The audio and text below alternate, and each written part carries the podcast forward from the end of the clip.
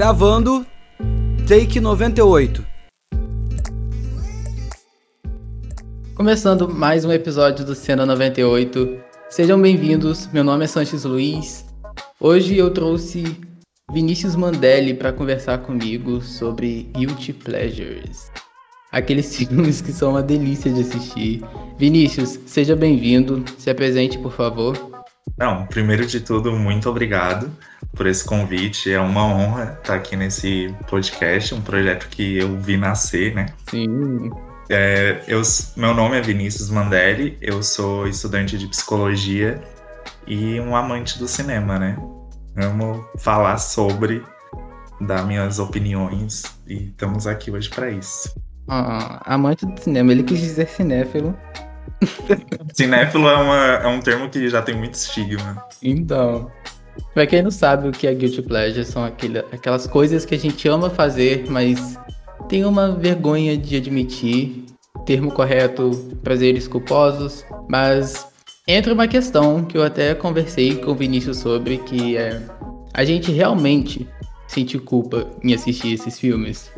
Você, Vinícius, você se sente culpado em assistir algum desses filmes? Então, hoje em dia eu não sinto mais. Eu acho que eu sentia mais na época da adolescência, assim. É, porque antes, quando eu era criança, é, filme era um evento para mim. Então eu ia na locadora, eu escolhia algo que eu gostava, que achava que ia gostar, e assistia, sabe? Ou com a minha família, ou com meus amigos. E depois, na minha adolescência, eu acho que quando eu fui inserida assim mais na internet, que eu comecei a perceber que tinha filmes que eu gostava que não era tão gostados assim pela maioria das pessoas. É, eu tenho alguns guilty pleasures, mas eu não, não sinto culpa nenhuma quando assisto. Sim. É, talvez na adolescência, eu não, não tenho assim, muita memória de como me sentir. Quando a gente não sente culpa de assistir esses filmes, será que continua um termo válido? Pois é. Esse é um debate muito interessante. Foi reacendido, assim, eu acho, na pandemia. Eu lembro que ano passado saiu um artigo no Omelete falando como esse mito do guilty pleasure foi derrubado na quarentena, porque a gente foi jogado numa situação assim muito extrema que ninguém sabia como lidar e a gente se voltou para esses prazeres, esses filmes que confortam a gente ou lembra de um momento é, especial na nossa vida e que nos fazem muito bem. Então eu acho que a gente tem que se libertar dessa culpa, assim. Porque se é algo que tu gosta e te faz bem, eu acho que não devia, tu não devia se sentir culpa depois. É, você citou a, a questão da pandemia. A gente tá num, numa fase que qualquer horário que você ligar a televisão vai estar tá passando uma notícia sobre um, um novo recorde de mortes no país. Então, Acho que é meio que uma forma de você se desligar disso também, né? Vamos assistir algo que a gente gosta, só quero me divertir. Independente de ser ruim ou bom, eu gosto de assistir e nesse momento é isso que vai conseguir me tirar dessa realidade. Sim, é meio que um mecanismo de defesa, assim, pra, pra gente se alienar, né? De tudo que tá acontecendo. Mas eu acho que assim, não é necessariamente culpa que devemos sentir. Geralmente Guilty Pleasure tá ligado ali a quando a gente gosta de algo que é ruim ou bobinho. Você não vai pegar um filme super aclamado, tipo a Cidadão Kane é meu Guilty Pleasure, sabe? Todo mundo assiste sabendo que é ruim, mas gosta. Tem uma, eu acho que tem uma diferença muito grande em assistir aquele filme que é tão ruim que chega a ser bom e aquele filme que é tão ruim que se torna desagradável. Sim, é muito real isso. E eu acho que tem uma questão em relação aos guilty pleasures que é como a gente classifica filmes que são voltados para o público feminino nessa categoria. Tipo, para para pensar, tanto filme que, que é voltado para garotas que a gente gosta, só que tem vergonha de admitir, porque o pessoal, tipo, não leva a sério. Eu acho que Crepúsculo é um exemplo perfeito disso. Inclusive, foi nessa época que a internet estava começando, e tinha aquelas guerras é, Harry Potter contra Crepúsculo, assim. Nossa. O canal do Felipe Neto, que ele fez uma carreira no YouTube falando mal de Crepúsculo. E, tipo, cara, é só um filme ali para um público-alvo que tu não tá dentro dele. Então, pra que que tu vai ficar falando mal deles, fazendo as pessoas que gostam se sentir mal, sabe? É muita desocupação. Teve uma fase que eu fui obcecado por Crepúsculo. Eu lia todos os livros, assim, mais de uma vez. Eu, eu li, acho que os três primeiros livros, umas duas vezes. Eu não tenho motivo pra, pra- porque eu gostei tanto de Crepúsculo, sabe? Eu só gostei. Mas é aquele filme que é tão ruim que chega a ser bom. E eu acho que isso, de alguma forma, me ajudou a procurar outros filmes. Então, tipo, não tem como eu ficar, hoje em dia, sabe? Ficar falando, ah, Crepúsculo, isso, Crepúsculo, aquilo. Fez parte da, da minha adolescência. Então, eu olho e eu tenho uma memória boa disso. Por mais, eu tenho plena noção. Por um lado crítico, eu falo, sim, Crepúsculo não é um filme bom. Mas eu não, eu não assisto Crepúsculo com esse olhar. Eu assisto Crepúsculo. Hoje em dia eu não procuro assistir Crepúsculo mais, mas se estiver passando em algum lugar, eu não tenho o menor problema em assistir. E eu falo bem de Crepúsculo quando o assunto surge, porque pra mim é divertido. É mais do- pelo lado da diversão. Exclusiva aqui no Cena 98, a cena do beisebol de Crepúsculo foi o que fez o Sanches ser cinéfilo. Amo! É perfeito, cara. Você é incrivelmente forte e rápido. Sua pele é pálida e muito gelada. Seus olhos mudam de cor.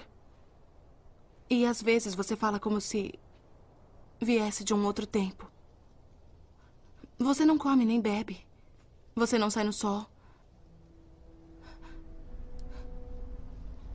Quantos anos tem? 17. Há quanto tempo tem 17 anos? Muito tempo. Eu admito que na época ali que os filmes estavam saindo, eu não era muito fã, mas depois, é, uns dois anos depois, acho que acabou, eu peguei os filmes pra ver e eu me apaixonei, comprei todos os livros, eu tenho a coleção ali de Crepúsculo e, cara, é um marco, simplesmente, eu amo. Eu tava até comentando outro dia que eu não gosto muito de Amanhecer, de nenhum dos filmes de Amanhecer. Eu gosto dos três primeiros filmes de Crepúsculo. Porque pra mim eles são, tipo, são um conjuntinho perfeito. Amanhecer pra mim se destoa muito do resto. E aí eu nem assisto. Mas ele. Lua Nova é o meu favorito. Eu acho que é porque é o mais triste de todos. Teve uma época da minha vida que Lua Nova também era o meu favorito. Agora eu não sei. Eu tenho um carinho especial por cada um deles. De verdade, depende muito do meu humor no dia, assim, pra escolher um favorito. Aquela cena de Lua Nova, que a Bela tá na cadeira e a câmera vai girando e vai mudando a estação. Nem Cidadão Kane conseguiu fazer aquilo. O ápice do cinema foi aquela cena. A música, cara, eu amo. Eu escutava essa música, ficava na janela, me sentia bela. Nossa, sensacional. Amanhecer foi o único filme que eu consegui assistir no cinema, de toda a série. Cara, eu queria ter tido a experiência de assistir no cinema. Porque aquele plot twist da cena final, cara, eu ia ter explodido minha cabeça ali no cinema, cara. Não, eu lembro que quando ela pegaram a cabeça do Carlyle assim na mão, eu olhei pra cara da minha amiga, tipo, com a boca aberta, sabe? Tipo, não acredito, caralho. Eu assisti sozinho depois, eu fiquei, meu Deus, o que que tá acontecendo? Aí depois revelam que é uma visão da Alice, eu fico, meu Deus, quase que, que eu morro ali junto com eles. Alice Fodona, ela é uma personagem muito foda. É a maior, cara. Não tem igual ela. Eu já contei no primeiro episódio com a Jéssica que eu cresci assistindo filmes de terror. E muitos deles são ruins. Assim, os bons que eu assisti foi O Massacre da Serra Elétrica, Halloween, que eram os originais. Mas eu assisti, assim, muito filme de zumbi, toda a franquia dos mortos-vivos. Chuck. Eu assistia muito filme do Chuck. Eu lembro até hoje que eu fui na locadora. Eu peguei algum filme dele. E eu lembro que tem uma cena que ele tá colocando fogo no carro de um cara. E quando o cara percebe que o carro dele explodiu, o Chuck olha pra ele e dá um dedão. Velho, eu achava isso o máximo. E eu ficava me perguntando assim: como ninguém consegue pegar a bosta desse boneco? O Chuck eu lembro que passava no SBT, assim, sábado à noite, e era um evento. Porque na minha época eu era criança, né? E todo mundo ficava super animado. Ai, vou ver um filme de terror, tá passando no SBT. Aí, tipo, as nossas mães ficavam super preocupadas com o que a gente ia ver. E, tipo, era, O maior trashzão, sabe? Nossa, é muito bom. Que saudade. Eu tava vendo o Brinquedo Assassino, acho que ontem. E eu fico, cara, é muito tosco, sabe? O boneco, ele pula na cama e agarra o pescoço da Sim. criança, mas tipo, é um boneco desse tamanhozinho. Não tem sentido. Tem um filme que colocam fogo nele e ele continua andando, tentando matar a pessoa, tipo, só o pó, sabe? Não tem nada, não restou nada dele, mas ele ainda tá querendo matar a pessoa.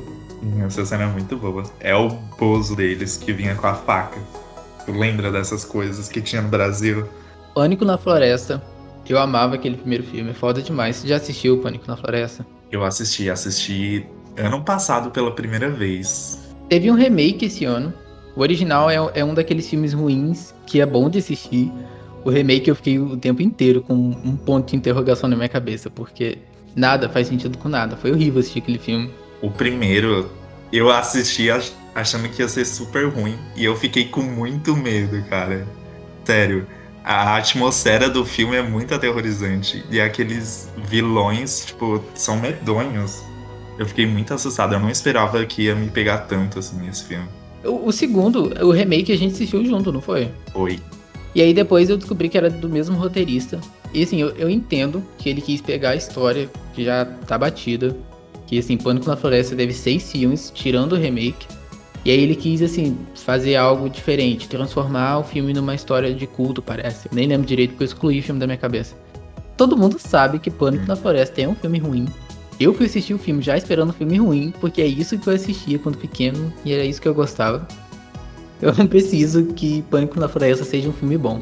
Não, aquele filme foi muita ideia errada, cara. Eu não sei o que eles tinham na cabeça pra fazer aquela história. Sério, foi muito ruim. E ruim num sentido ruim mesmo. Não ruim bom. Foi, foi muito ruim, sabe? Foi, foi cringe assistir esse filme. Foi muito cringe. A Casa de Cera. Esse é um clássico. Esse filme é uma delícia. Esse filme é outro marco do cinema. A Paris Hilton nele, gente, moldou minha personalidade. Eu amo a Paris Hilton nesse filme. Vamos, vamos ser bem sinceros que ela é super sexualizada, ela é super estereotipada também, assim. A personagem dela é a, é a loirinha burra, mas que é gostosa. Sim. Até na cena que ela morre, ela tá correndo do assassino com a blusa de frio. Mas a blusa também é aberta, aí você consegue ver o sutiã dela e ela não tá usando calça. Ela tá de, tipo calcinha, sutiã e um blusão por cima. É, é super isso, só pra mostrar o corpo dela. Isso não é um problema específico desse filme, porque isso acontece em todo filme de terror dessa época, até hoje, né? Aí já é outro assunto também. Enfim, esse filme tem um suspense que é muito bom, porque aquela cena da igreja que a mulher tá tentando se esconder no meio de um monte de boneco de cera, e é, e é tudo muito bizarro, porque é uma cidade de cera, sabe? E eu fiquei, tipo, surpreso. Eu fui rever esse filme ano passado. E eu fiquei surpreso em como as mortes são criativas nesse filme. Pô, é muito bem feito as coisas, assim. É. Tem a mesma cena no cinema, o cara tá tentando se esconder dentro da sala de cinema. E, tipo, o filme tá rolando, mas quem tá assistindo o filme é um monte de boneco. Assim, nem é boneco, né? São pessoas reais, costumavam ser reais, pelo menos. Esse conceito de jogar a cera na pessoa, nossa, é muito horrível. Não é, tem uma. A, a morte daquele cara bem devagar, vai mostrando como os bonecos são criados. Né? E tem uma parte da, da pele dele que cai, assim, nossa. É uma imagem muito marcante. Outro que eu amava era a Órfã. Você chegou a assistir? Sim, eu assisti também. Passava no, no SBT direto esse filme.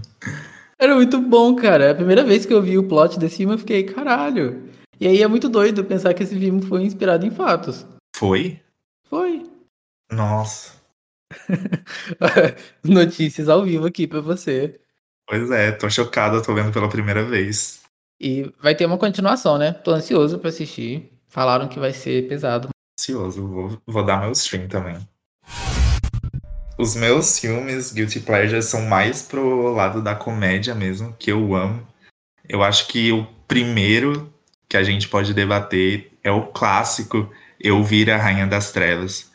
Cara, esse filme é gigante, assim. Moldou minha personalidade quando era pequeno.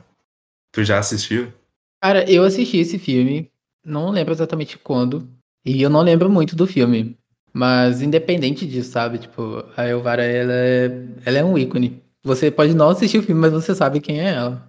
Sim, e eu fui assistir esse filme porque eu tava na época de Harry Potter, que eu tava, assim, super obcecado com bruxos e tal. Aí eu fui perguntar pra minha mãe se ela tinha alguma coisa, assim, da época dela que tratava desse assunto. E ela falou, da Elvira, tipo, pra uma criança, assim, de 10 anos. E eu fui ver, procurar vídeo no YouTube, assim, eu acabei achando esse filme. Eu fiquei encantado, assim, eu fiquei, meu Deus, que mulher é essa? Eu quero ser ela. É uma recomendação muito boa para quem não conhece, vá assistir esse filme, porque principalmente se tu assistir Drag Race, tem muitos bordões da Elvira que são usados no programa. A cena dela rodando os negocinhos no peito é muito foda. Sim, os peitos dela são patrimônio cultural. Outro que eu amo, assim, que eu assistia direto quando era criança, que é o queridinho da sessão da tarde, é Herbie, meu fusquinha turbinado, com a Lindsay Lohan. Tu já viu? Eu não. Eu acho que já, mas assim, é aqueles filmes que eu não tenho memória alguma. Nossa, assiste de novo. Cara, dá pra perceber, eu tô olhando aqui a minha lista, eu amo filme que começa com uma protagonista que ela precisa provar algo, sabe? Meu Deus, nasce um homem feminista. A Lindsay Lohan era a rainha do, do cinema dos anos 2000. Eu tenho muitas memórias boas assistindo ele. Tipo, eu, eu via com a minha irmã direto. Passava na sessão da tarde, assim, eu acho que a cada três meses. Eu acabei revendo ele em 2019, acho.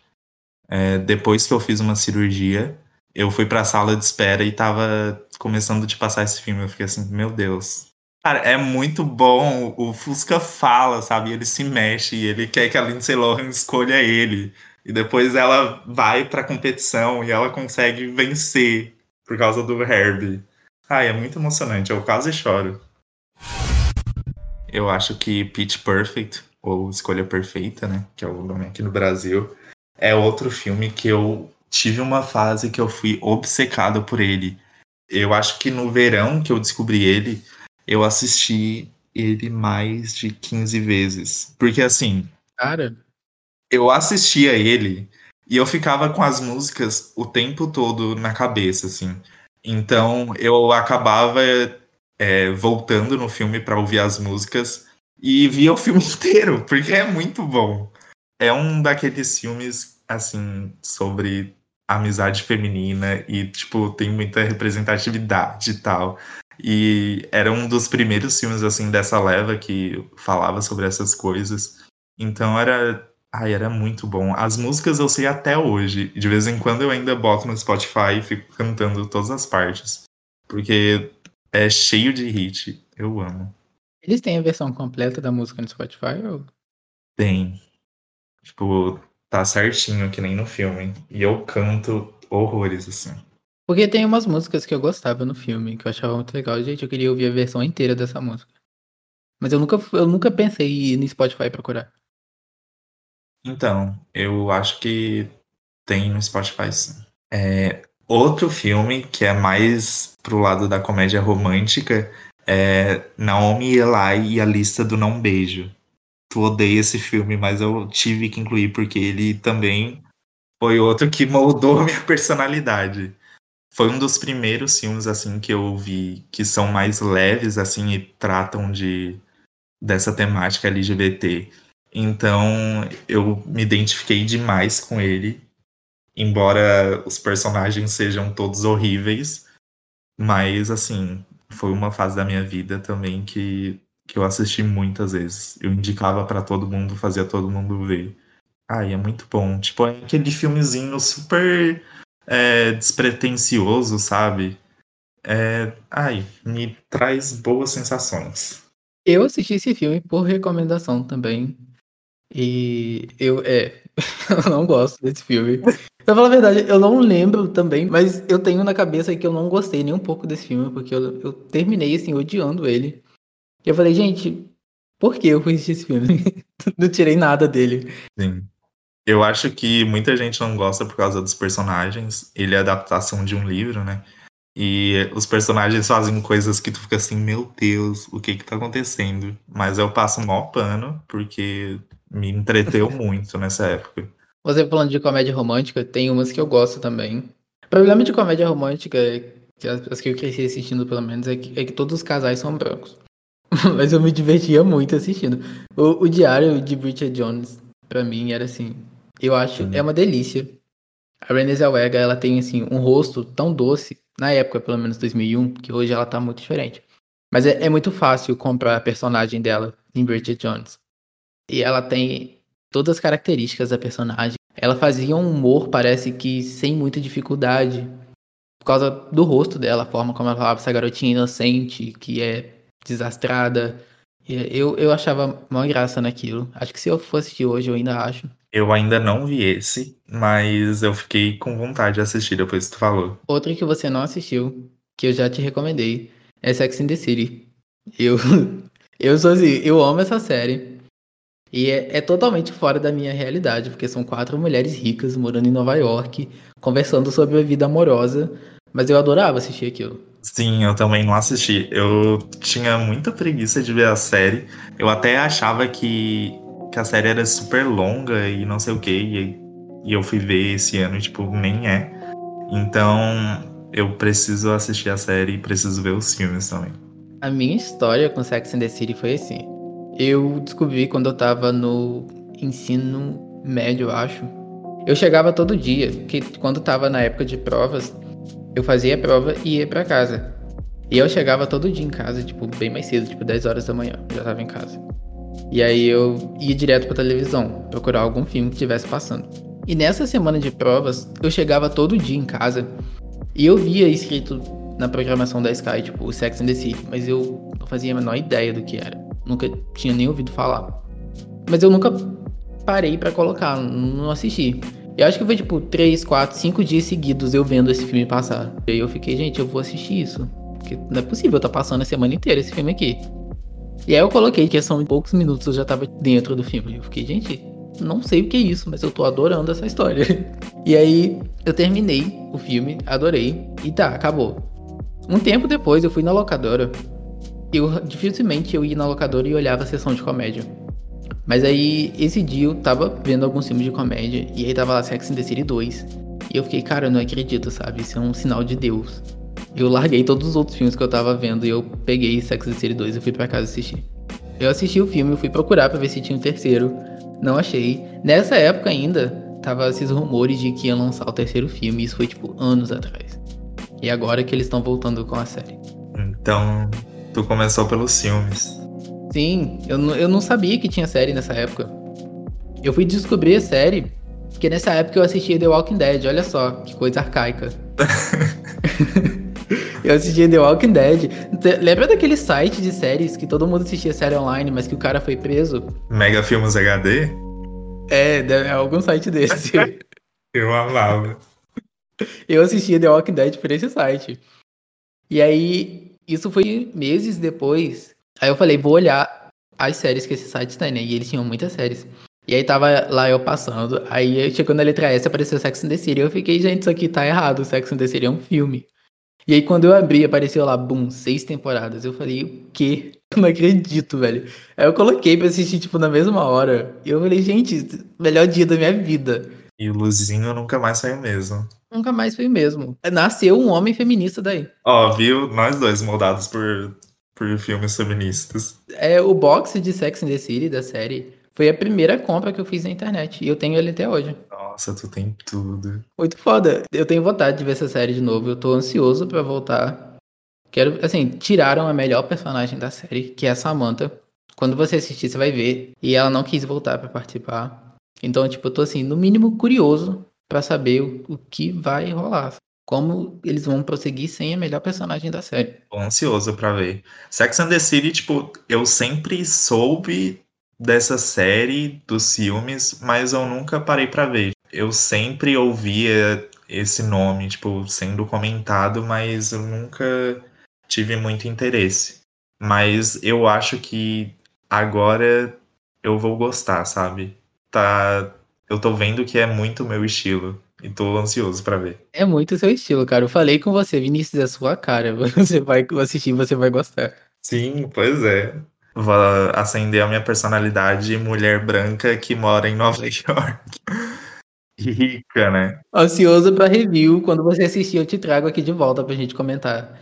Especial Sex and the City. Vamos destrinchar. Outro filme nessa pegada, eu acho que tu não assistiu, Garota Mimada, Wild Child, com a Emma Roberts. Hum, não. Esse filme também eu assisti por causa da minha irmã. Ela, eu acho que ela alugou na locadora. E depois a gente ficou tão obcecado nele que a gente foi e comprou, tipo, ele, a versão pirata dele, pra assistir direto, assim. Então era um dos filmes que também a gente ficava em casa sozinho à tarde, a gente botava ele pra ver. Ele e Harry Potter, assim, era o que a gente sempre assistia. Cara, esse filme tem todos aqueles clichês de comédia com personagens femininas, sabe? Tipo, que tem Mean Girls também. Então tem a cena do makeover, tem a cena do baile. E a história, eu fui rever esses. Eu acho que ano passado também. Na época da pandemia, eu fui um dos que voltaram para esses filmes e reviram todos.